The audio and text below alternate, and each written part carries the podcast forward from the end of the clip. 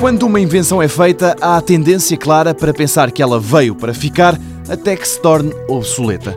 Henrique Madeira, vice-reitor da Universidade de Coimbra, aponta para um simples balde de cimento para dizer que não é bem assim. Eu estive em Roma porque tive uma reunião de um projeto europeu e visitei um dos meus locais favoritos em Roma, que é ir visitar o Panteão.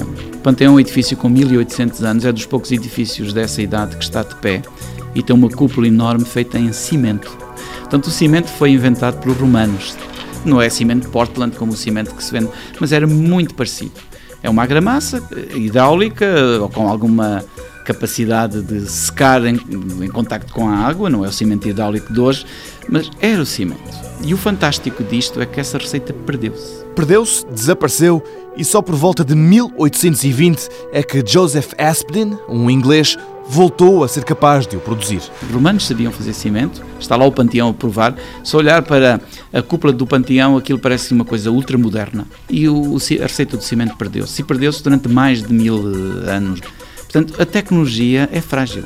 É muito contextualizada naquilo que é a sociedade do momento e pode-se perder. E a tecnologia não é mais do que a manifestação do conhecimento e do saber que temos. E o cimento foi redescoberto no século XVIII. E este aspecto é, é muito importante. E as pessoas às vezes não têm noção disso. Um alerta vindo do vice-reitor da Universidade de Coimbra: nada pode ser tomado como garantido. Mundo Novo um programa do Concurso Nacional de Inovação BSTSF.